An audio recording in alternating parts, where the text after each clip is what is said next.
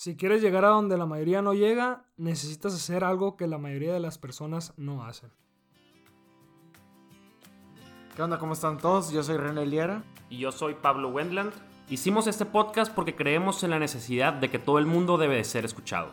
Por eso invitamos a personas comunes a hablar en este podcast. Porque todos tienen algo que compartir y todos tenemos algo que aprender de ellos. Les recordamos seguirnos en nuestro Instagram Caras Vemos Podcast para así estar en contacto con todos ustedes. Mándanos tus opiniones, dudas, sugerencias y, ¿por qué no? Cuéntanos si quieres compartir tu historia. Y sean bienvenidos a la segunda temporada de Caras Vemos. Experiencias no sabemos. ¿Qué onda, Pablo? ¿Cómo estás? Muy bien, muy bien. Estoy con un invitadazo. Yo creo que es de los invitados con más reconocimiento que hemos tenido. La verdad, estoy un poquito ansioso antes de, de, de empezar el capítulo. Digo, ya conociéndolo, ya te das cuenta que no no hay de qué temerle, pero sí, lo sigo de, hace tiempo, desde que vi que, que ahí andaba en Juegos Panamericanos, que lo estaba haciendo ahí. y a ti te, que te gusta mucho el deporte, ¿no? Sí, entonces para mí sí, sí, gente de alto rendimiento, sí, la verdad que sí les tengo cierto respeto, pero ahorita vamos a, ya ahorita hablando con él ya se me calmó, pero pero vamos a ver qué pasa el capítulo, aprender mucho de... La, la, verdad yo soy un neófito totalmente en esto del, del deporte en general. ¿Qué es neófito? es neófito? es como una nueva persona acá que va entrando acá. Digo, mi, mi único conocimiento sobre ciclismo acá profesional ha sido en los últimos dos días, la verdad. que estuviste haciendo la tarea. Ajá, que dije como que, ah, pues va a venir una persona acá que, que se dedica a esto, pues me voy a poner a investigarle. Pero pues aquí sin más preámbulos, tenemos a René Corella, ¿cómo andamos? Hola amigos, ¿cómo estás? Pablo, Tocayo, muy bien, gracias por la invitación aquí. Hombre, el gusto es nuestro. Digo, va a estar difícil cuando digamos René, vamos a tratar de, de que no se escuche tan, tan, tan extraño saber a quién nos estamos refiriendo. sí, claro, claro. Pero esperemos todo salga bien. Digo, aquí también, digo, acordándome de cuando vino Juanjo Pacheco a hacer el... La chevecita. La chevecita, que suene, que suene. Porque estamos grabando de noche. De noche y se, nos atravesaron unas chevecitas. Y es legal. A ver, René, cuéntanos un poquito, así como tu currículum en cierta manera, como para entender profesionalmente quién eres y luego pues vamos a irnos también a personalmente quién eres, pues. Bueno, eh, yo en lo que es eh, mi carrera deportiva, pues bueno, desde los 15 años soy parte de la selección nacional de ciclismo. Eh, empecé como juvenil C, después a la, sub-23 y después pasamos a lo que es el ahorita. Bueno, he sido medallista panamericano en, en, panamericano juvenil, que fue en el 2009, si mal no recuerdo. He sido campeón nacional de ruta. Eh, He ido a campeonatos, bueno, ha ido campeonatos mundiales juveniles de sub-23 y elite también. Y pues recientemente el año pasado a Juegos Panamericanos, que es la primera vez que hago algo de este tipo. Nunca había ido a Juegos Centroamericanos, que es un poco un nivel más, bueno, es algo más regional, Este es mi, sería mi sexto año como ciclista profesional con equipo registrado ante la Unión Ciclista Internacional. ¿Y qué más, amigos? ¿Qué más les puedo decir? Había visto, bueno, ahorita nos mencionaste y también vi en internet que ahorita es que has catalogado entre los 30 mejores ciclistas del mundo.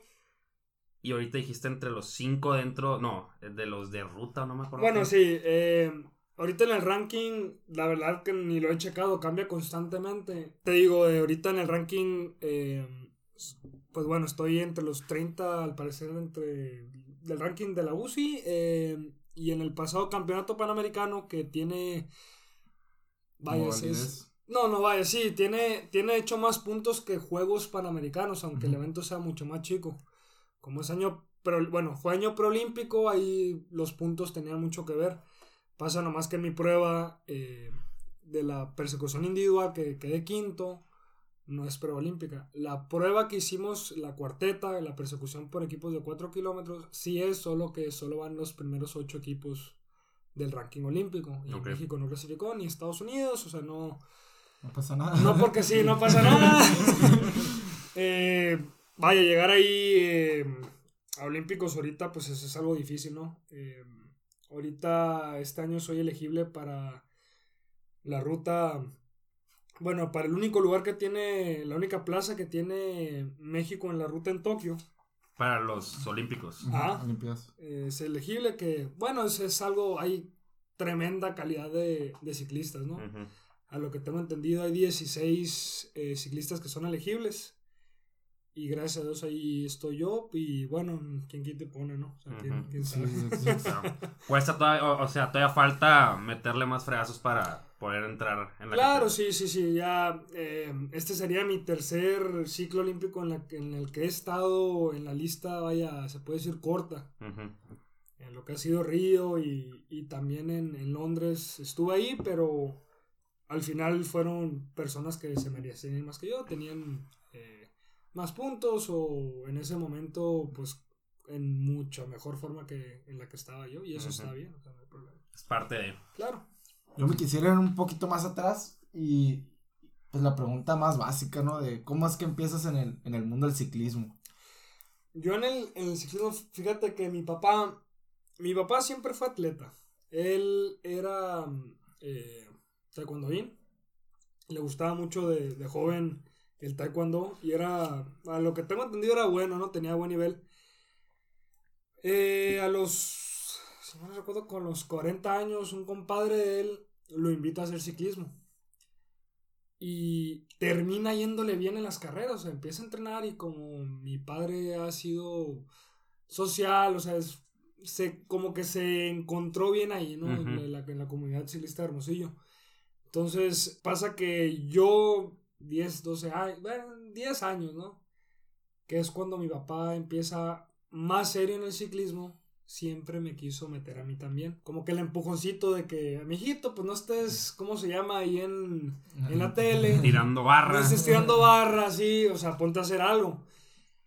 Y yo hice todos los deportes. Yo creo que en ese entonces, no, yo estaba jugando básquetbol. Y yo probé fútbol, béisbol, taekwondo, natación y sinceramente era muy malo, pues era muy, muy malo. Pasa que me invita mi papá a un campeonato estatal, eh, no sé ni cómo me sacó, creo que porque iba a faltar un día a la escuela. creo que iba a faltar un día a la escuela porque era en Navojoa y me dice, vamos, o sea, pues, pues vamos. Tenía, me prestó su en la escuela, pues vamos. Sí, me prestó su bici que me quedaba enorme, enorme, o sea, yo necesitaba la, la, gente que sabe de, de bici, yo necesitaba un cuadro 52-54 y era 58. Entonces era gran diferencia de lo del cuadro, pero bueno, así me lamenté y resulta que gano el campeonato estatal de contrarreloj. y me llega y, y me dan dinero, o sea, me dieron como 300 pesos. Estoy hablando en el 2005, no, 2004, perdón. Madres, pues, ustedes acordarán, o sea, 300 pesos en la escuela, antes pues, era Fui el rey, o sea, yo, yo te invito, no, no, no, no, no, vengan, si yo los invito, claro, exacto. A ver a qué saben, no, no, no. Entonces, me enganché de ahí, más aparte que los amigos de mi papá, oye, que eres campeón estatal, bien, en la escuela, oye, campeón estatal, bien, entonces, o sea, no sé, yo no sé de tiempo, yo no me puedo catalogar como alguien que era muy tímido. Entonces, al tener el reconocimiento social, a lo mejor me, me prendió esa llamita, ¿no? O sea, pues, te, están reconociendo la gente y estás. Oye, René, ¿sabes qué? Eh, pues estás para la selección sonora. No, pues fregón. Y empiezas a entrenar. Y oye, es que viene el, la Olimpiada Nacional. Y con seis meses que, que entrené, seis, siete meses Quedó quinto en la, en la Olimpiada Nacional, que era el campeonato vaya nacional de, en ese entonces de esa categoría. Y no, pues de ahí, me aprendí, digo, no, pues estoy haciéndolo bien, o sea, me está gustando esto.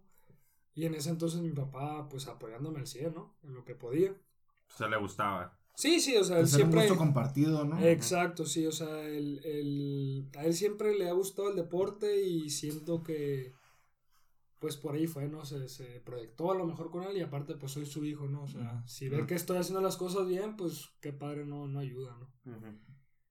Y ahí es como me enganché con la bicicleta. Empecé a ganar, después, de hecho, la segunda carrera fue el campeonato estatal de ruta, también lo gané. Y ahí me fui yendo, o sea, era ganar, ganar, en un nivel, o sea, muy, muy eh, local, vaya. Porque me iba a los campeonatos nacionales y te, dabas cuenta, pues, cómo, cómo estaba la cosa. Más que te ibas a lugares que eran de altura y tú estás viendo a nivel del mar y, pues doble, ¿no? El doble te, te, costaba. Pero así es como me, me enganché prácticamente a la bici. ¿Nunca tuviste, por ejemplo, no sé, ganas de dejar? O sea, ¿te enganchaste pero lo veías como un hobby o lo veías como algo, me voy a dedicar a esto? Yo al principio lo vi como un hobby 100%. ¿Y cuándo fue como que el momento que dijiste, wow, o sea, eso es algo a lo que quiero verdaderamente dedicarme, ser un atleta de alto rendimiento, que supongo que requiere sus horas de mucho entrenamiento, muchos eh, sacrificios. O sea, porque me imagino que no haber sido una decisión fácil. No, o sea, en sí nunca lo vi así como decisión, decisión así. Más bien yo creo que fue la motivación de ir creciendo día a día. Era, eres campeón estatal ahorita. Eh, yo creo que cuando me llamaron a ser seleccionado nacional es cuando más motivación me dio. Porque me cuento, oye René, pues eres selección nacional, eres... Estás representando un país, pues ya no nomás te cayó el 20 de de la magnitud. Sí, sí, aparte era de los tres mejores en ese entonces de, la prueba de 4000 metros. De hecho, ganaba copas nacionales, pero tenía.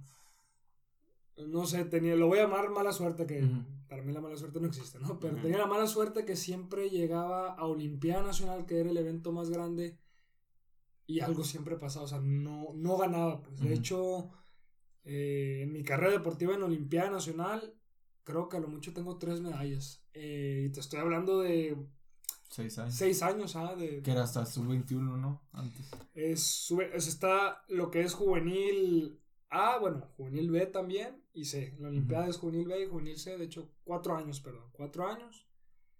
Y casi no agarré medallas ahí. Pero bueno, o sea, los, el tercer lugar y ganar copas nacionales me dio eh, la elegibilidad para ser parte de la selección nacional juvenil. Bueno, o sea, ya no estás compitiendo en México, ni ya te vas a ir a Cuenco, Ecuador, a tu primer Panamericano. Que no me fue muy bien, digamos, ¿no? Estabas a 3.300 metros de altura y... No, no, no, no fue un, una competencia buena para mí. Después pasa ese campeonato y campeonato del mundo después en Sudáfrica. Y mi papá me dijo, René, con 15 años, aquí está tu boleto de avión, yo te voy a llevar a Phoenix y tienes que llegar a Sudáfrica para tú solo. 15 años me mandó. Te pusieron tu visa en tu cuello. Me ayudó a dejar la bicicleta ahí en el, en el stand, ahí en, en, ¿cómo se llama? El mostrador. Que te vaya bien, mijito, la bendición, porque mi papá es, es muy religioso. Bueno, mi, mi mamá también. En ese caso me acompañó mi papá nomás. Y que te vaya bien. Phoenix, también lo recuerdo muy bien. Phoenix, Nueva York, Nueva York, Dakar, Dakar, Cape Town.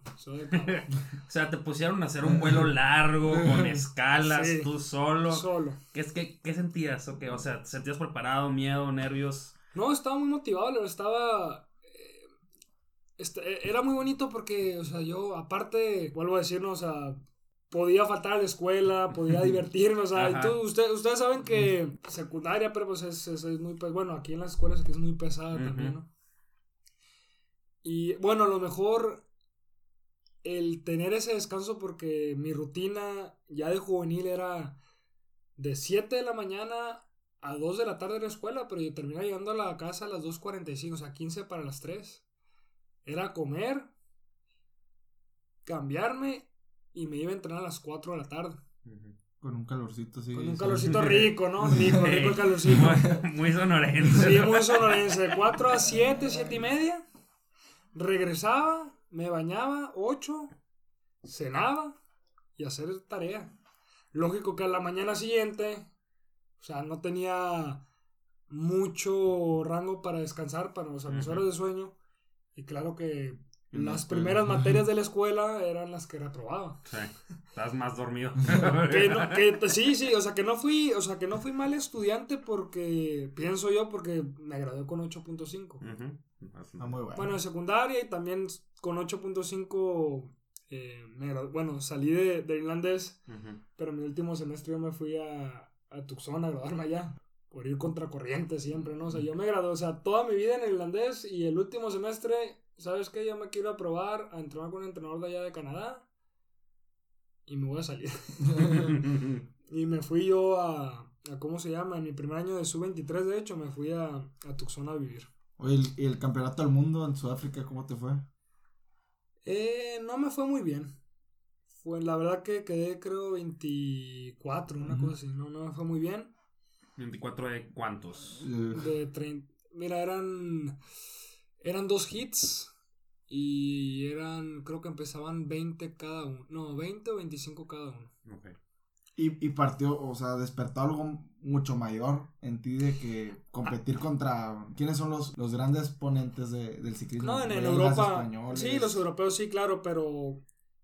Ya ahí. Yo siento que después de ella fue como un. Eh, un autopilot, ¿sabes? Es un. ya fue neutral todo.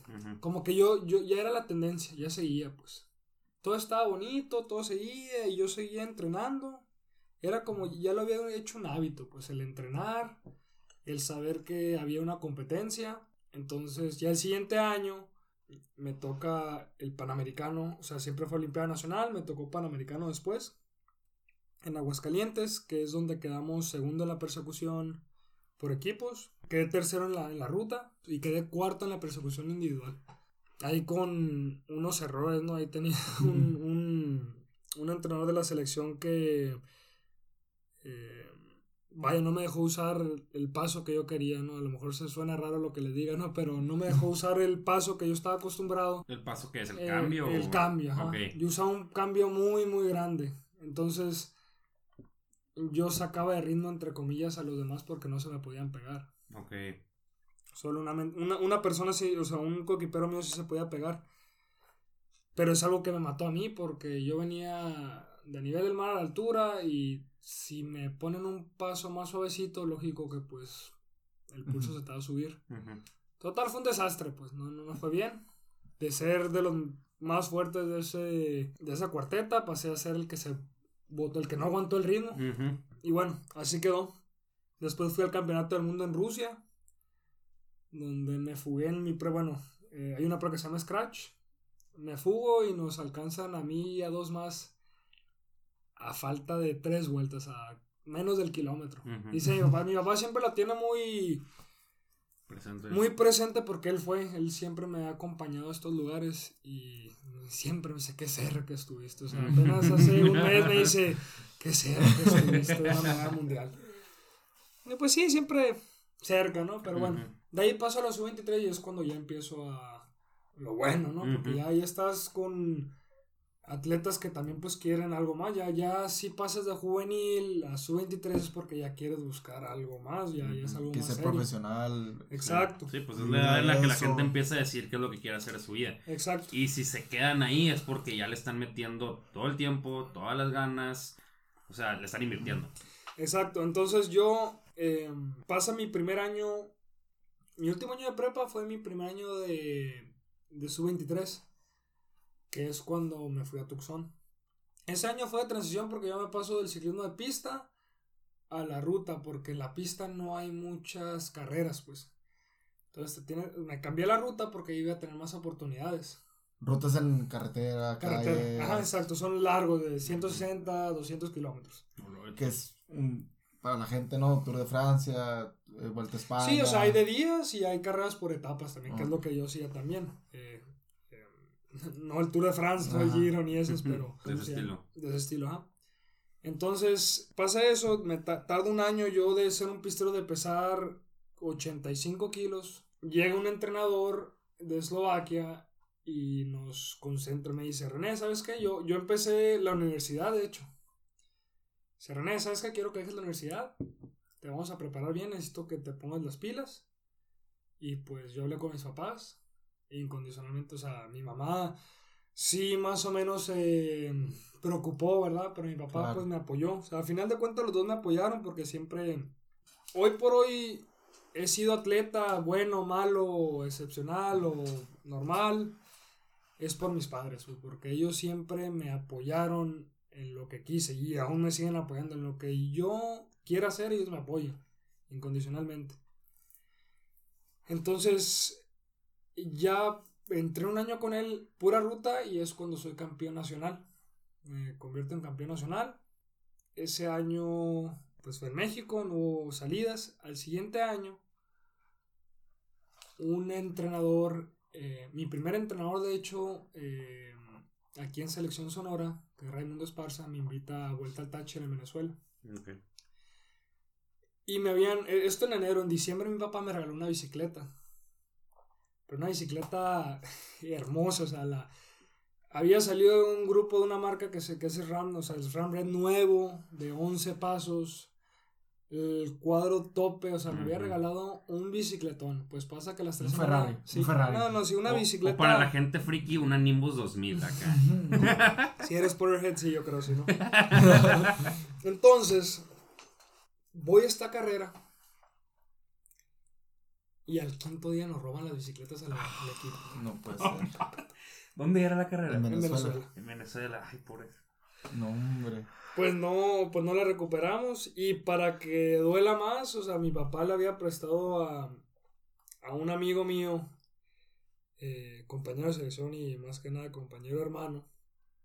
Le habíamos prestado una bici a mi papá. Mi papá tenía una bici también buena. Y se la robaron también esa. Entonces le robaron dos bicicletas a mi papá. O sea, los niños de 19 años. Marcando, papá, ¿sabes qué? Me, me nos robaron las bicicletas. No, pues, o sea. Pues, ¿qué se va a hacer, no? Pero, ¿qué es lo bueno que dejó este, este viaje? Había un equipo holandés y yo, pues gracias a Dios que mis padres me dieron educación de, estudiar inglés, así, de que tienes que estudiar inglés, güey. Eh, Saco 8.5, pues pero... 8.5, y de hecho, de hecho tenía una, una maestra que me ayudó mucho en el en la materia porque me reprobó varias veces, porque era muy estricta, no que no supiera hablar el inglés, pero o sea, siempre fue muy estricta y yo no lo vi como cosa mala, o sea, ella me ayudó en esto, ¿no? Pues yo, ya al ser otro René, ya no ser el niño tímido, pues me pongo a platicar con ellos, con los ciclistas, y, me topo con este amigo.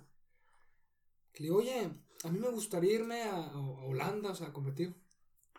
¿Qué onda? Soy campeón nacional, le digo ahí la chanza. Sí, bueno, déjame hablar y checamos. Le habló. Eh, él también había abandonado la carrera, pero porque se había enfermado. La carrera duraba 10 días, 10 etapas. Hice buena amistad con él. Entonces me dice, si están interesados en ti, nomás que te tienes que pagar el vuelo y tienes que rentar un lugar allá. Yo no, sin problemas. Hablé con mi papá y me dijo, adelante. Adelante pues ese año, primer año que me voy a un equipo extranjero, igual solo, a competir. Yo a mi, bicicleta y yo así solo en, un país donde pues se habla inglés, la mayoría te habla inglés, pero no es el idioma oficial. Oficial. Entonces llegaba el René y pues todos y hablando en, holandés y todavía más, más difícil en dialecto, porque en Holanda y Bélgica también se habla de dialecto. Y pues el René, no, pues sí, ¿no? O sea, queriendo entender, ¿no? ¿Ahí qué edad tenías, perdón? 19. 19 años. 19 años, ese año cumplía 20. Eh, pero hasta septiembre yo me fui lo que fue en abril. Y esa amistad se quedó de por vida. De hecho, mi amigo se va a casar este año. Eh, yo vuelvo a este club, este es, un club, yo me voy a registrar con este club. De hecho, vi a mi ex jefe en octubre. yo estaba compitiendo en Bélgica y me quedaba relativamente cerca, ¿no? Y fui a verlo, lo fui a visitar. Y bueno, de ahí empezó el René viajero, ¿no? Desde ahí he estado fuera de mi casa. Bueno, desde los 15 años he estado fuera de mi casa, ¿no? Volvía nomás para hacer prácticamente los semestres y, me iba. Es lo que te iba a preguntar, ¿qué pasó con lo de la escuela? ¿Tus papás te apoyaron todo el tiempo de dejar la universidad? ¿Volviste, terminaste? ¿Lo dejaste ahí? Mi, mira, lo que fue secundaria y preparatoria, mis senadores, la verdad, eh, González, la verdad que me hizo un favorzote, o sea, siempre yo, yo un año, de hecho, de, juvenil, a mí me, me llama un equipo de Monterrey para que hiciera un serial cada fin de semana. Por 10 etapas, eh, eran como 4 meses. Pues yo, el, el, vuelo, o sea, yo competía el domingo, pero no había vuelo el domingo en la tarde, de regreso a Hermosillo. Tenía que faltar, o sea, tenía que volar el lunes, pero no llegar a la escuela. Yo los lunes no iba a la escuela. Mejor día para no ir a la escuela. Exacto, no, day off, day off, ¿verdad? Agarraste puente como... Entonces, mira, en, lo que fue lo de la escuela, la verdad que a, a mi sana yo le debo bastante, ¿no? Que... Porque es difícil también que encontrarte con eh, personas, o sea, que de, de esa como te diré, con esa responsabilidad pues académica, pues que, es, la directora, vaya, ¿no? Y decirle al alumno, sabes que no hay problema que faltes, pero claro, tienes que entregar tus tareas, no era como que falte y que te vaya bien, no, no, o sea, no, no, no era tan fácil, no era, sí no iba un día, pero sí era una friega, o sea, no, podrán decir que el irlandés es barco, pero no es así, es, difícil. sí, sí, es difícil, entonces, por esa parte, ella me dio mucho y mis papás ya cuando dejé la escuela, pues siempre me apoyaron, o sea, siempre, siempre ha habido en mi casa un ambiente de positivismo, pues. En mi casa lo que siento yo como una bendición es que siempre mis hermanas, mis papás, o sea, siempre nos eh, empujamos los unos a los otros. Pues. Siempre está esa motivación, siempre está el todo va a salir bien. O sea, esto está mal, pero todo te va a salir bien. Y a mí siempre me gustó estar en ese ambiente, pues, en, en, este ambiente positivo de, de, ver las cosas buenas, ¿no? O sea que, de hecho, es, pues es, es muy eh, fácil, ¿no? Caer en la negatividad y empezar a hablar de, mal de algo, de alguien. Y yo pienso, o sea, yo como lo veo de fuera es que un miembro de la familia siempre va a tratar de cambiar el tema para no no hablar de eso. Pues es muy, muy tentativo, es muy morboso, es muy eh, atractivo la negatividad y hablar mal, pues no. Pero en lo que es mi caso, en mi ambiente, yo siempre he vivido en un ambiente de motivación, pues entonces dejo la escuela y te ver bien, mijito, te ver bien. te ver bien, te ver bien, luego estudias, te ver bien, te ver, te ver, te ver bien. Y yo por decisión propia digo, necesito una carrera, o sea, necesito una carrera porque yo, si ya soy diferente, si ya yo no soy el típico estudiante que sale de la prepa y se va al TEC o en Anáhuac o se va a estudiar fuera, eh, fuera del país o en Monterrey, en Guadalajara, en la Ciudad de México, o sea, yo... Eh, yo también voy a ser, o sea, diferente en, en, lo que soy yo, en el ciclismo, ¿no? Porque en el ciclismo no es muy común que la gente tenga una licenciatura, que tenga una carrera. ¿Por qué? Porque es una profesión muy demandante, pues, o sea, estás entrenando a veces de 5 a 7 horas, no siempre, ¿no? Pero llegas de, los entrenamientos y pues no tienes cabeza, pues no tienes esa, ese enfoque para poder... Eh, Tomarte el tiempo. Pues. Exacto, el tiempo, o sea, no, no, no te da. Entonces yo busqué, a ver, ¿cómo se puede hacer? Pues carrera en línea, pues carrera en línea va a ser, ¿sabes? Después de cuatro años empiezo mi carrera, todo en línea y fue, o sea, fue algo muy, difícil porque las personas que han tomado clases en línea saben que es difícil, o sea, es... Y más, por ejemplo, en las matemáticas, por ejemplo, aquí está el problema y tú averigua y hazle como quieras, ¿sabes? Y yo te voy a... y me tienes que poner el proceso y me lo tienes que poner. Y si no sabes, pues ahí andas buscando videos en YouTube a ver cómo se hace, ¿no? Y ves uno y ves otro y ves que son diferentes y pues no sabes qué rollo, ¿no? Yo lo saco. ¿A todo esto qué, qué fue lo que estudiaste? Administración de empresas. Administración de empresas. Claro. Ok, ok.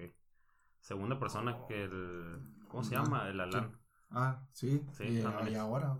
Sí, hoy. Oye, yo tengo una pregunta. ¿Cómo fue para ti, eh, pues, hubo una transición de, de ser de junior a ya ser un, pues, un casi profesional, un semiprofesional. Y en un ambiente donde era todo motivación y positivismo, a un ambiente donde, pues, los lugares son contados, los equipos son contados. Eh, ¿Cómo fue ese, esa transición en tu, en tu vida social o a lo mejor en tu persona? Aparte, en, en la bici, me imagino, pues, yo practico tenis y estás, en los partidos estás solo y te da mucho tiempo para pensar y hacerte ideas y lo que no, no sé. Me imagino que la bici es, parte de lo mismo, si hay, si hay un equipo, pero tú estás solo en la bici. Entonces, ¿qué, ¿cómo fue ese cambio de, de pensamiento para ti de ser de un mundo tan competido, de un deporte tan exigente y de un ambiente donde vienes de, donde todo es motivación, a un ambiente donde probablemente te puedan ponchar una llanta por, por, por pasar ellos. Sí, sí, mira, ya después de, o sea, de, que fue el... Ya después de que fue, pues, lo bonito, ¿no? Lo del juvenil y así. Pues ya es cuando, como decía, ¿no? Ya pasa algo más serio, ¿no? Y es cuando todo el mundo trata de sobresalir, ¿no? Y hay personas que te van a... Yo pienso que hay dos tipos de personas. Hay las personas que te levantan y hay las personas que te hunden, ¿no? Entonces, yo ahorita yo lo veo como una fortaleza, ¿no? Yo antes, eh, pues de ser tan positivo y de estar en esa burbuja de que todo el mundo es bueno, pues eh, después te topabas con gente que te hacía sentir mal para, vaya, tener esa ventaja, ¿no? De que, oye, pues sabes que, bien, estás comiendo de más, ¿no? Te ves, te ves gordito, ¿no? No vas a subir, ¿no? No te va a ir bien. Y pues el autoestima pues, se te bajaba, ¿no? O sea, tú entrenando y echándole un chorro de ganas y que te digan eso. En el ciclismo, pues es muy común. O sea, en, el exacto, en el ciclismo el peso sí importa, ¿no? O sea, no eh, sí importa y es muy fácil caer en, la, en tendencias pues de, de no comer y, así, ¿no? En, mi caso pues, o sea, me llegó a, afectar tanto que, o sea, ya no me sentía bien con mi cuerpo, pues. Yo no me sentía bien a gusto con mi cuerpo, yo no... Eh, ya no quería ese cuerpo, ¿no? O sea, que ese, ese cuerpo que me estaba, ese cuerpo sano y así, ya, ya no me estaba eh, pues gustando por lo de los demás, pues por la opinión de los demás que tontamente yo pensaba que era opinión, más, más que nada nomás era crítica para hacerme daño, prácticamente, eh, pues claro, o sea, si estás siendo los mejores de México y pues personas, es muy común que los, las personas que les da bien y así, no te van a decir eso, pues, pero hay muchas personas que siempre están criticando porque no están... Eh, no pues contentos, no están, sí, no están contentos con, ellos mismos, ¿no? No están contentos y pues bueno, o sea, en mi caso, eh, yo tuve años, o sea, algo emocionalmente difíciles en los que pues no me sentía bien con mi cuerpo porque la, ese pequeño grupo de personas me hacía sentir pues que no, que, no estaba bien, o sea, entonces... Eh, era, ya, ya era como que, uh, o sea, ya era la presión, ya era la ansiedad de que pues comías y, y ya, eh, pues no había resultados que te veías, o sea, te veías al espejo y, estoy, o sea, estoy, o sea, no estoy delgado, ¿sabes? O sea, no estoy, eh, no estoy como los que veo en la tele que son unos palitos, o sea, que, que, es, que no es sano, o sea, que yo, yo lo veo ahorita no sano, o sea, entonces... O sea, la cabeza de eh, repente empieza como que a darle vueltas a cosas que no o sea, ya ni siquiera poder disfrutar el comer, pues, porque Exacto, la cabeza está dando vueltas y ya era, ya era comer y. Ya era comer y se sentía que comía de más, o sea, ya era irme a encerrar en mi cuerpo y, o sea, irme a encerrar en mi cuarto y, y hacerme vomitar, pues. O sea, ya era, ya era un caso en el que ya era tanta la presión que yo quería estar delgado y, porque yo pensaba que con eso iba a andar bien la bici, todo lo contrario, o sea, todo lo contrario no, es, no, no era algo sano y no, no, fue algo que me ayudara. De hecho, no, no, no me sentía bien. Y yo estaba viendo fotos el otro día de, de esos años, y bueno, que fue no más de dos, ¿no? Y qué, qué fregado me veía. qué fregado me veía. O sea, la autoestima me bajó bastante, o sea, de... Pero, pero, o sea, bueno, o sea, yo veo eso y el René que hacía esas cosas por querer eh, satisfacer a los demás inconscientemente pasa eso, pero digo, qué, qué fregón que me pasó, que me ha pasado, o sea, estas cosas, porque ahora yo, yo veo al René, o sea, de ahora y, y al, al René de antes y yo, ¿cómo has mejorado, sabes? ¿Cómo de no tener autoestima, tener una autoestima bien, que tú te sientes bien, que estás contento contigo mismo, que ahora me, si te dicen, ah, no, gordito y la fregada, me río porque sé que, que son cosas, o sea, y son, son, cosas a mi favor, o sea, yo lo veo como a mi favor. Porque yo me di cuenta, sí, bueno, claro, o sea, no, si, bueno, si me pongo a comer burros o tacos o, o sea, si engorda, pues, pues sí, no, o sea, no te estoy diciendo que, que, que, exacto, exacto. Pero yo me dejé ir por la negatividad, ¿no? O sea, yo me dejé ir por eso por, por eso que se tiene tantos problemas, o sea, hoy en día, a lo mejor no, no solo en deporte, ¿no? Pero, pero dije, no, René, basta. No, no, no.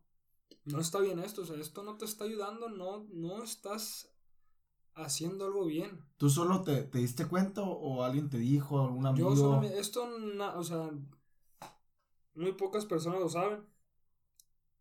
Y si, si o sea, si, si he tenido la motivación de mis padres de, hacer las cosas bien y todo, pero a lo mejor por tanta soledad que he tenido que no, o sea, que, que siempre he sido así, yo he sido algo extremista, vaya. Es, es, es muy gracioso porque yo en el día busco la, la convivencia, pero yo necesito tiempo para mí.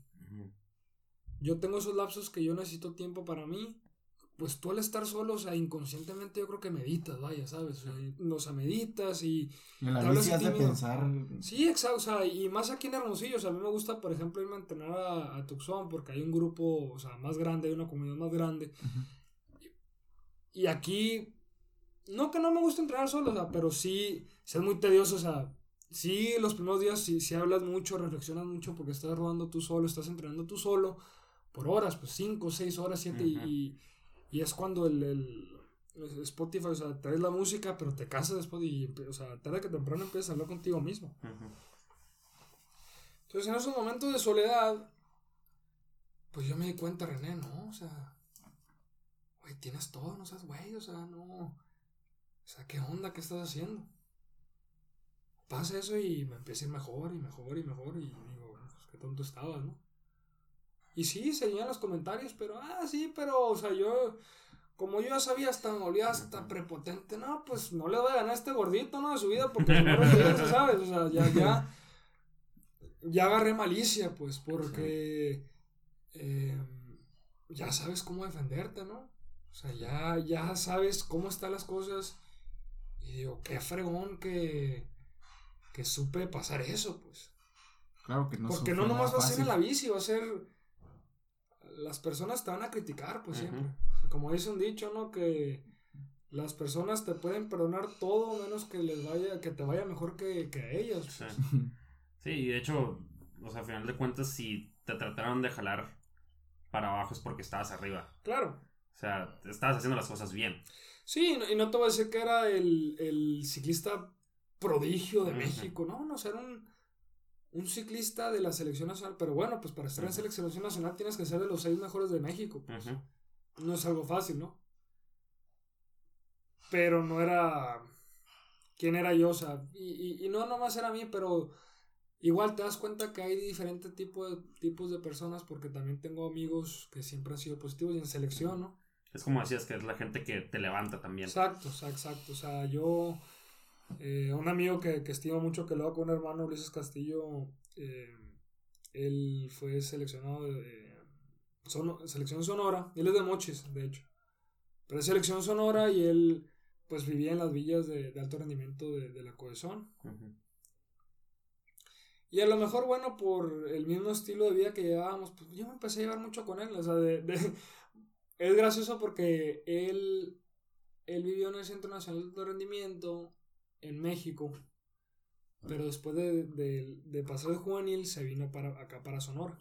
En ese lapso, pues sí lo veía en competencias, pero no nos llevamos tanto. Él era, un año menor, pero en el segundo año de mi categoría siempre me lo topaba, o sea, siempre competía conmigo. Pero fue hasta entonces, o sea, que, que se vino para acá, que empezó la amistad. Y pues alguien muy positivo, ¿no? Entonces a lo mejor pues esa, esa vibra a lo mejor me, me, me juntó con, con, con, mi hermano, o sea, que él ve las cosas bien y todo está bien y pues te, te haces, ¿no? Te, te, te, juntas con las personas que tienen la misma perspectiva, así, ¿no? Entonces pues yo lo, Me da risa porque le digo que, o sea, yo le invité un fin de semana a que se quedara en la casa, pues de que estuviera ahí solo. Pues lo invité. Y pues le dije, no, pues, pues quédate la semana ya, güey. quédate el mes. Quédate el año. Dos años, güey, tres años, cuatro. Pues se quedó cuatro años y mi familia lo adoptó. y, no, no le veo algo raro, pues no, no, le veo raro porque es una persona que, que me ha ayudado mucho y es una persona muy positiva, muy contagiosa en su energía, pues. Sí, no, y aparte como nos, ahorita estás expresándote de tu familia, me imagino que ha hecho muy buen clic no, mis hermanas lo adoran, pues. Lo adoran, mis papás ni se diga. Y bueno, son de las personas que, que, suman en tu vida, ¿no? De las personas que te ayudan a salir de, de esos bachecitos, ¿no? Que te das cuenta que no estás solo. Te das cuenta que hay gente que tiene buenas intenciones también. Que no todo está fregado. Que hay gente buena. Porque les digo, o sea, es muy, muy atractivo fijarse en lo negativo y hablar mal y... Pero eso no te va a ayudar en nada. Oye, por ejemplo, entonces, tu consejo es... Ya, ya vimos tu clasificación de... Así como clase, ¿no? De tu teoría de las personas. No, pues hay las que te levantan y las que te tiran. Claro. A las que te tiran, ¿tú qué recomiendas hacer con ellas? O sea, para la gente que a lo mejor ya empieza a identificar a esas personas que es que, las ignoras, tomas en cuenta, muchas gracias. Y a las que te levantan, ¿qué, haces con ellas? Es que mira, yo te lo, voy, te lo puedo explicar también así. O sea, por ejemplo, muy común la drogadicción hoy en día, ¿no? Que en la sociedad, pues tú sabes que hay gente drogadicta, o sea, de tu mismo círculo social, pues están dando coca, digamos, ¿no? Pero, pero pues tú llegas a, un, a, un, a una reunión y a mí lo que me gusta hacer, como en este caso que estoy diciendo, a mí no me gusta ni juzgarlos, no me gusta ni unir, o sea, no me les uno, simplemente paso por el medio sin juzgarlos y sin unirles, o sea, no me les uno a ellos, o sea, no... No los criticas por inhalar coca, pero tampoco vas a inhalar No voy a inhalar coca con ellos, exacto. Entonces, no, así lo veo con la gente negativa. Pues bueno, o sea, es, tu punto de vista, eh, pero, pues, o sea, no te voy a criticar, no voy a en eso, yo paso por el medio, ah, qué bueno. Qué bueno. Y a la gente positiva sí hay que tenerla cerca de ti, ¿no? Sí, o sea, yo, bueno, con la gente positiva que te ayuda a crecer, yo lo veo así, o sea, muy... A mí siempre me ha gustado el 100% con las personas, ¿no? Y las personas que te ayudan de cierta manera, consciente o inconscientemente, esas personas me gusta atesorar, o sea, me gusta tenerlas cerca de mí. Y dar el 100%. ¿Por qué? Porque yo estoy, o sea, yo estoy consciente que el 80-90% de esas personas probablemente no me vayan a volver a ver en su vida. Si yo tengo amigos, digamos, de, de Holanda, que me han, me han ayudado así, pues es muy probablemente que yo después forme mi familia.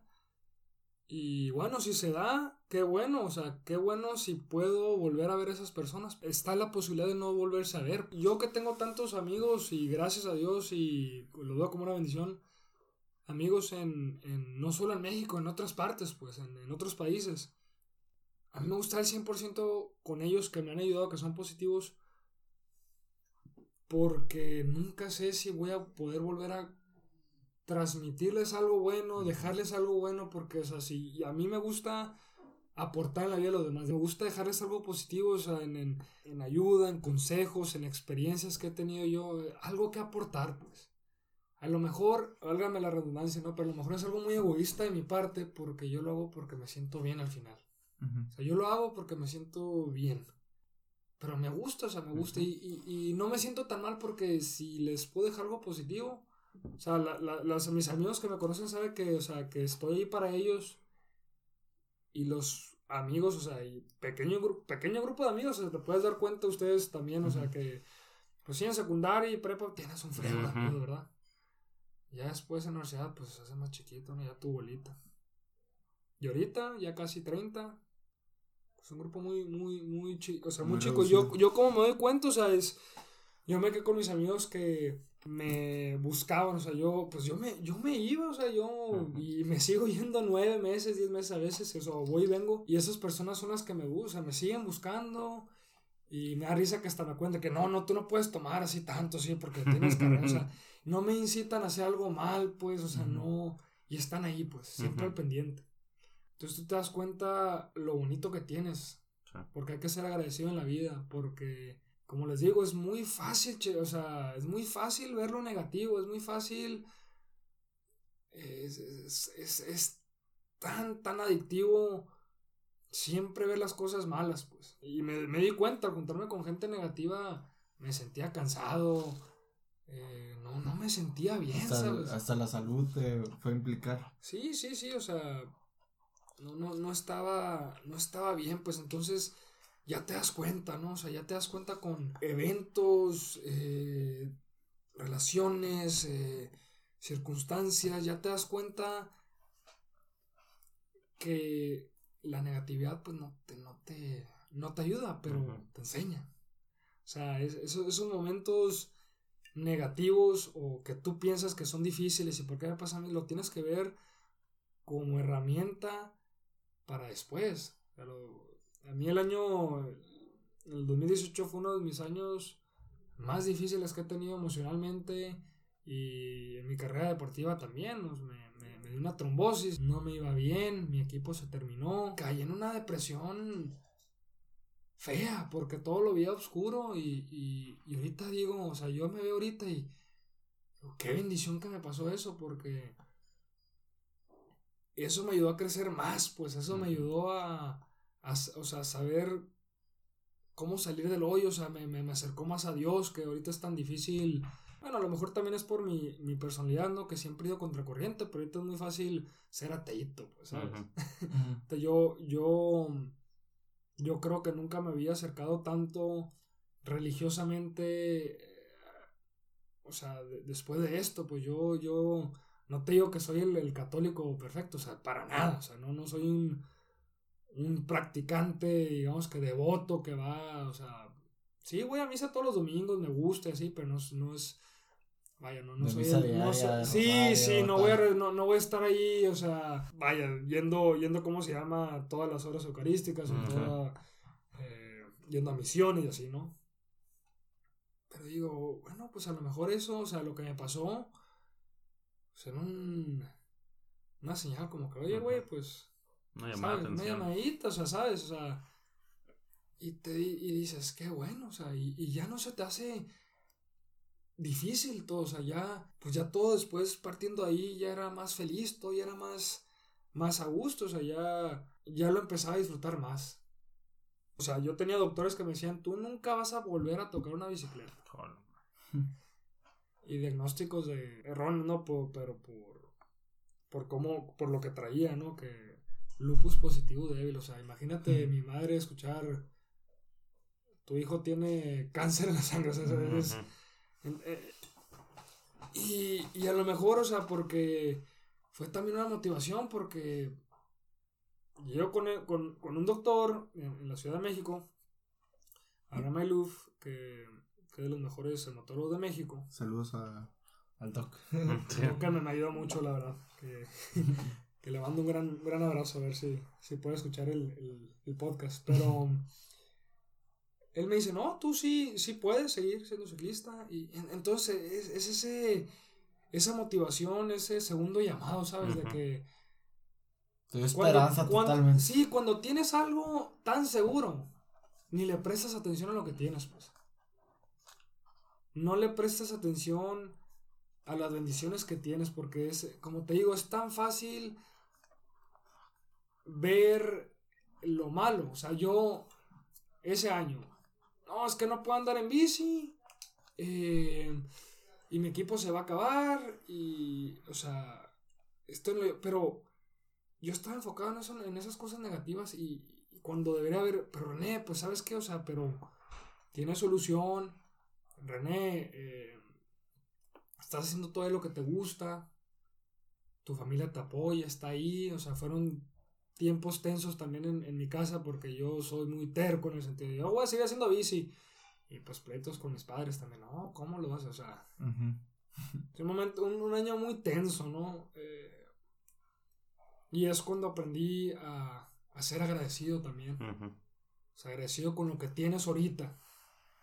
Porque pienso que tú le pones la importancia que tú quieres a tus problemas que a veces son mínimos, a veces que no, no tienen, que no, no, no, o sea, yo por ejemplo ahorita me gustaría estar en un equipo mucho más grande que, o sea, en, no sé, en un equipo bueno, o sea, pero yo estoy en un equipo bueno ahorita, pero, o sea, yo, yo quiero algo más siempre, pues, ¿no? Sí. y yo lo veo, o sea, es, mi problema. Y, y, digo, a ver, o sea, espérate, tienes cosas buenas, pues. Siempre me ha pegado, no sé, como en todas las familias, ¿no? Si mis padres se, se disgustan, o sea, siempre me, me ha pegado emocionalmente, ¿no? Pero ahora, digo, o sea, o sea recientemente, o sea, no, René, o sea, eso, eso, ¿puedes algo? No. ¿Está en ti? No. O sea, tú tomas la atención y el grado de ese problema que tú quieras. Entonces, te digo, o sea, se escucha raro, pero qué bueno que me pasaron estas cosas malas. Porque aprendes y empiezas a valorar más lo que piensas que ya tienes ganado, pues. Hoy, y hoy, el René de hoy, ¿qué, qué sueña? ¿Qué quiere hacer? ¿Qué, qué aspira? Mira, yo. Yo ahorita estoy contento con mi carrera deportiva. Yo estoy. Ya me di cuenta que, que lo que hice, por, pequeño o grande, ha, ha, sido algo que no todo el mundo hace. Pues, y un niño que se va a los 15 años de su casa con su bicicleta a andar por el mundo, muy pocas personas, pues. Yo tuve esa oportunidad. Y yo ahorita no, o sea, un año, dos años más de ciclismo. O sea, en las metas de ahorita, o un año, dos años y, y René, o sea, bueno, ciclismo, puedo seguir haciendo ciclismo, ¿no? Hasta puedo seguir compitiendo en Estados Unidos. Pero yo ya, o sea, yo estoy feliz con lo que estoy haciendo, yo lo estoy disfrutando, pues. A mí, mi padre siempre me, me inculcó siempre a buscar a más, ¿no? Pero pues está bien a, veces ver lo que tienes. Vuelvo a repetir lo mismo, o sea, no, a veces no te das cuenta ni lo que tienes, pues. A mí en lo personal me gustaría estudiar una maestría en estos año o dos años para seguir siendo ciclista serio. Y por serio digo viajar, pues estar... Tener la facilidad. Puedo ir como, sí, tres, tres, meses a este lugar y cinco a este, o sea, así.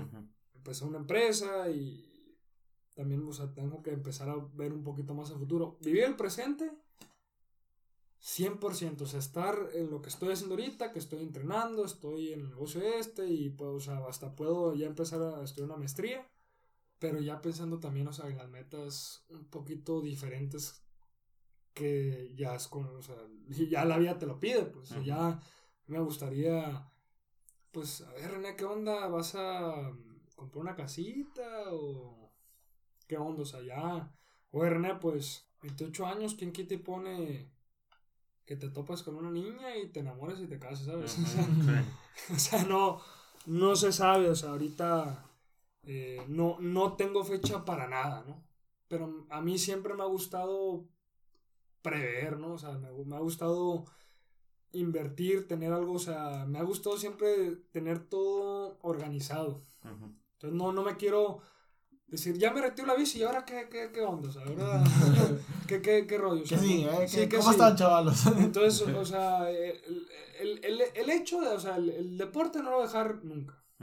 Por salud, por las cosas bonitas que tiene, pero ya a un nivel mucho más bajo, pues. Ya hasta sería recreacional, ¿sabes? Y hay que ver, o sea, bueno, ¿quién quita pone que me vaya muy bien y me hacer una oferta que es muy poco probable, ¿verdad? Pero ¿quién quita pone que me vaya muy bien este año y con hagan un contrato de dos, dos años, digamos, ¿ah? pues ya, ya de dos, de un año o dos, pues ya se vuelve entrenando, pero, o sea, lo ahorita a mí me gustaría ya enfocarme en, en un poquito en mi vida adulta, en mi futura vida adulta, porque las personas, las personas, sí, mis papás de que tienes 28 años, no, está bien joven, sí, pues sí, eso sí, pues, joven, pero pues tú quieres, yo quiero tener algo seguro, ya, o sea, ya una, una empresa bien y derecha o eh, ver qué onda, qué vas a hacer, vas a comprar un terreno, vas a compré una casa ya hecha, o sea, ya, ya está, ya la vida te va pidiendo esas necesidades, ¿sabes? Y ahorita estoy a gusto conmigo mismo, o sea, ya, ya, ya después se vería qué más te pide la vida, ¿verdad? Pues, qué bueno estás, pues vamos a tener que cerrar de una vez. Sí, muy bien. Hemos estado hablando muy a gusto, bastante tiempo. Pero pues. No fue la cerveza, ¿verdad? Con cheva sin cheve, yo creo que se arma ahí. Entonces, vamos a pasar a conclusiones. No, la palabra primero. Ah, la palabra. Te voy a explicar, René. René, invitado, obviamente, ¿no? Y aquí a todos los que nos están escuchando. Ah, por cierto, René Corella es primo de Germán Corella, otro invitado de la primera temporada. Vayan a escuchar ese capítulo. Pero mención especial a. primo no? ¿De qué dije? Sí, mi primo. Ah, ok, gracias, Que mención especial a RBO que nos ayudó. Ah, ah sí, sí, también. Otra. que la quiero mucho. otra persona ahí que un, un saludote, Rebe, Rebeo, muchísimas gracias, porque ahí fue la que nos consiguió el, el contacto acá de, de, de René. De hecho, la vez pasada cuando fui a la, con, con la Rebe a Tucson, que allá andabas. Ver, pues, sí, sí, a ver, yo, estaba en el tour de Tucson, pero no. Fíjate que esa. Eh, e, ese día que ustedes se fueron bar o algo así, ¿no? Sí, yo, bueno, yo fui. Sí, bueno, Yo, yo la verdad fui a cenar con unos amigos y me regresé muerto. O sea, sí. temprano y, y, a veces, ya a veces el cuerpo ya no te da. Pues, aparte que no he sido muy fiestero, así. Sí salgo, tío, no, no, pero nunca fui de, de aguantar así largo. Yo prefiero dormir, ¿sabes? Mil veces. Sí, no, no, te preocupes, porque sí, de hecho fue cuando me dijo de que, ah, está el récord ahí. Y como que, veo, lo conoces, le dije. Me dijo como que sí, somos muy amigos, probablemente viene ahí fue cuando le dije como Porque que... yo te había dicho, ¿no? De que, oye, hay que ser el Corea, está René, y, o sea, que está aquí, la y, y, ya cuando vi, pues, que, que, que la red, que yo me llevo mucho con ella, te conocí, y que ya casi te íbamos allá a ver en, en Tucson, sí, fue cuando le pedí el favor, entonces, pues, pues, un gustazo tenerte aquí, la verdad. Que, no, gracias por escucharme aquí, a ver, esperamos que ayude no, las experiencias, a ver. Así es, ¿no? Va, va a estar muy bueno. Entonces, mención especial, explica la, la palabra. Ok, ahí están las menciones especiales. Todos los, todas las semanas tenemos una dinámica que se llama la palabra de la semana. Eso significa, ahorita tú vas a decir cualquier palabra que tú quieras. Las personas que están escuchando este podcast en este momento la van a escuchar. La palabra. La palabra. Eh, la van a mandar por mensaje directo a nuestro Instagram, Caras Vemos Podcast. Y la primera persona en habernos mandado esa palabra se gana dos cafés americanos de cualquier tamaño, de parte de nuestros amigos de Nueva Tierra Café, que se encuentran en la colonia Modelo. Ok, ahí es dinámica, patrocinio, cafecillo. Entonces, ¿qué palabra quieres decir? Eh, la, que, sea, cualquier cosa. Han dicho una barbaridad de cosas. Que pues sí, puedes hasta decir frases, lo que quieras. Yo no le muchas vueltas, tampoco es Así, lo que sea. No, es que quiero, quiero que también, o sea, de risa. Em, vive hoy, que, o sea, vive hoy, mañana no, sabes qué, bueno, no, vive, vive, vive intensamente, güey. Okay. Ahí está. Vive, intensamente. Vive intensamente. Vive intensamente. Esa es la primera persona en mandarnos vive intensamente. Ahí un, una frasecilla, un mensajillo de parte de nuestro amigo René Corella. A nuestro Instagram Cara Vemos Podcast, pues se va a ganar los cafés de la semana. Así es, así es. Pues bueno, pasamos a. No sale decirle a la RBO porque. Sí, no, no, está, está, está bañada de ganarse esos cafés ella. Pasamos a conclusiones. Tú vas ahora, René, sí, ahora ya, ya te tocó. Pues yo me quedo con varias cosas. Eh, no sé, como que fue mucha información muy relevante para, para mí.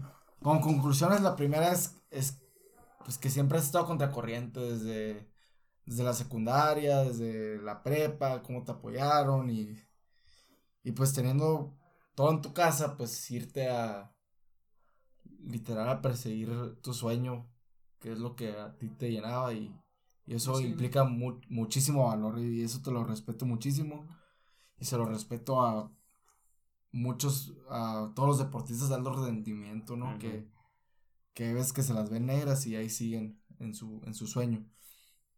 Y lo segundo, como más personal tuyo, es, es como, como agradeces las cosas, las cosas malas. O sea, yo a veces que me desespero de que no me pasó esto y, ya después ves el lado positivo, pero, pero me cuesta mucho y, y, tu ejemplo de, de cómo cosas muy serias como fue haber caído en, en alguna enfermedad o haber tenido una enfermedad tú y cómo lo ves como una bendición y, y cómo te ha ayudado en tu fe y en tu vida personal, en tu vida, o sea, cómo las personas que te quisieron hacer daño ya los ves como, como una parte fundamental de tu éxito y cómo también, no sé, por ejemplo, yo como tenista, a lo mejor si me hubiera dedicado a ser profesional, me podría sentir frustrado que no fui Roger Federer, pues, pero tú lo tienes bien claro que, no sé, yo hice mi parte y yo estoy contento con lo que yo hago y, y mi carrera muy grande o pequeña que sea, yo estoy feliz con lo que yo hice. Entonces eso...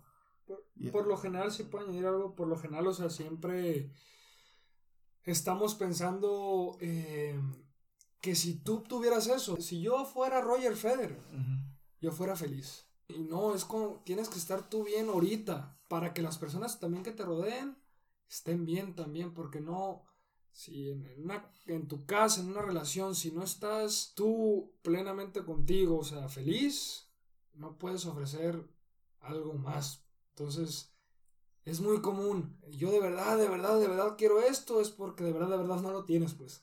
Pero tú piensas que con eso vas a ser feliz. Y no. Tienes que estar feliz ahorita y estar bien contigo ahorita y por eso tienes que ser agradecido con lo que tienes ahorita. Porque siempre vamos a querer algo más. Siempre queremos lo que no tenemos. Claro, siempre me gustan las cosas difíciles, pero que sé que puedo lograr. Pero antes yo lo veía como depresión. No tengo esto, no puedo ser feliz. Oye, ahorita no, no, ahorita. Gracias Dios por lo que tengo, o sea, y, por salud y todo lo que tengo y. Yo vivo ahorita, pues, ahorita ya. Ya no estoy con la ansiedad de no, de esto, necesito esto para, o sea, lo pones con una importancia tan grande que te ciega de todo lo bueno que tienes. Lo aprendí a la mala, pues también, o sea, lo aprendí mucho, mucho a la mala. Muy bien, yo, yo con eso me quedo y, y ojalá se nos dé verte en, en Tokio. Sí. Estaría bien curado acá, está viendo la tele que yo lo entrevisté. era cañón. Ah, a ver. A ver, pues conclusiones mías pues igual que René, creo como que muchos pensamientos sobre, pues, nos diste bastantes cosas, o sea, lo que se le puede sacar algo bueno. Y creo que una de las principales es como, la creé una, una frase medio mamadora, que es encontrar a la persona indicada para lograr el objetivo indicado. Claro. Y se me hace bien interesante como, por ejemplo, o sea, muchos papás probablemente no hubieran sido tanto apoyo para su hijo para dedicarse a algo como esto, pues, o sea, pero el hecho de que tu papá pueda decir, 15 años, mijito, toma la bicicleta, vete para allá. Sí, mi mamá también, o sea, mis padres, los dos, fueron pilares, ¿no? O sea, se me hace súper impresionante también en el caso de los doctores, pues que los doctores te dijeron, nunca vas a volver a tocar otra bicicleta, pero de repente encuentras a uno que hace todo lo posible para que tú puedas cumplir ese sueño. También eh, tu amigo que se fue a vivir contigo, en, cierta manera tú también fuiste esa persona indicada, pues, y él también fue la persona indicada para poder seguir adelante. Entonces, creo que si tu historia tiene como que algo muy interesante en todos lados, es como que lo mencionaste ahorita, pues hay personas que, que te tiran otras que te levantan. Y hay maneras de ver lo que es pasar entre medio sin tampoco juzgar. Entonces, como que es, es, es, esa manera de verlo es como bastante buena para poder lograr un objetivo. Y difícilmente un objetivo y más de una altura tan grande lo vamos a poder conseguir solos. Entonces, el hecho de que tú ahorita puedas contar todo lo bueno y lo malo que pasaste, creo que es en gran medida a todas las personas que te han apoyado y, que has sabido cómo identificarlas. Y no quedarte solamente con lo malo, sino buscar a las buenas personas que están no, ahí. No ser dependiente de, una, de una persona para, para buscar tu felicidad, vaya, ¿no? O sea, tú no, tú no puedes buscar una... Eh, tú no puedes esperar que una persona te va a ayudar a ser feliz. Porque la única persona que te va a hacer feliz eres tú, o sea, tú mismo. Si tú no te echas por si tú no estás feliz contigo mismo, si tú no eres feliz por ti, nadie te va a hacer feliz. Es una felicidad falsa. O sea, en, una relación o en una amistad o en algo. O sea, no, no puedes esperar eh, que una persona te vaya a hacer feliz. Porque te lo puedo decir ahorita, va a tronar eso. o sea tienes que en amistad o relaciones, o, sea, lo que he vivido así, yo pienso que es eh, tú, después tú y al final tú. Para poder eh, estar bien contigo mismo. Y por ende, compartir algo con, con, los demás, ¿no?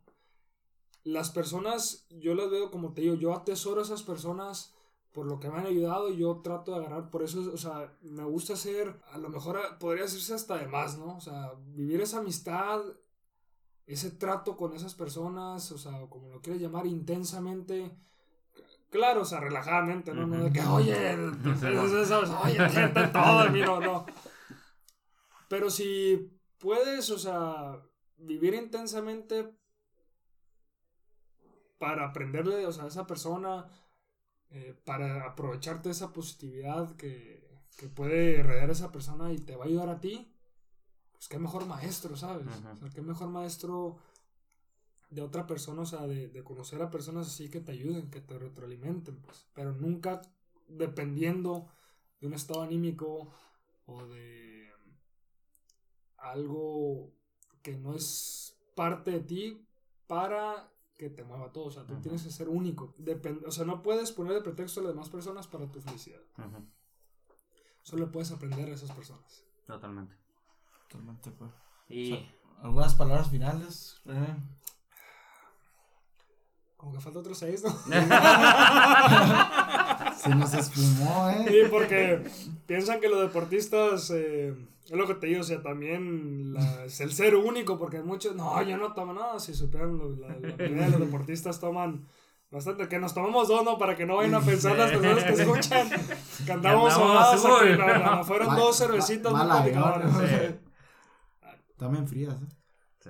Lo, lo Cerveza Indio. Patrocina. Tenía un patrocinio el año pasado, el año antepasado hecho de cerveza y ay, yo no, no, se lo recomiendo. no se lo recomiendo. pues bueno. Pues muchas gracias, René. A ustedes. ha sido un extremadamente buen podcast. Buen, buen podcast.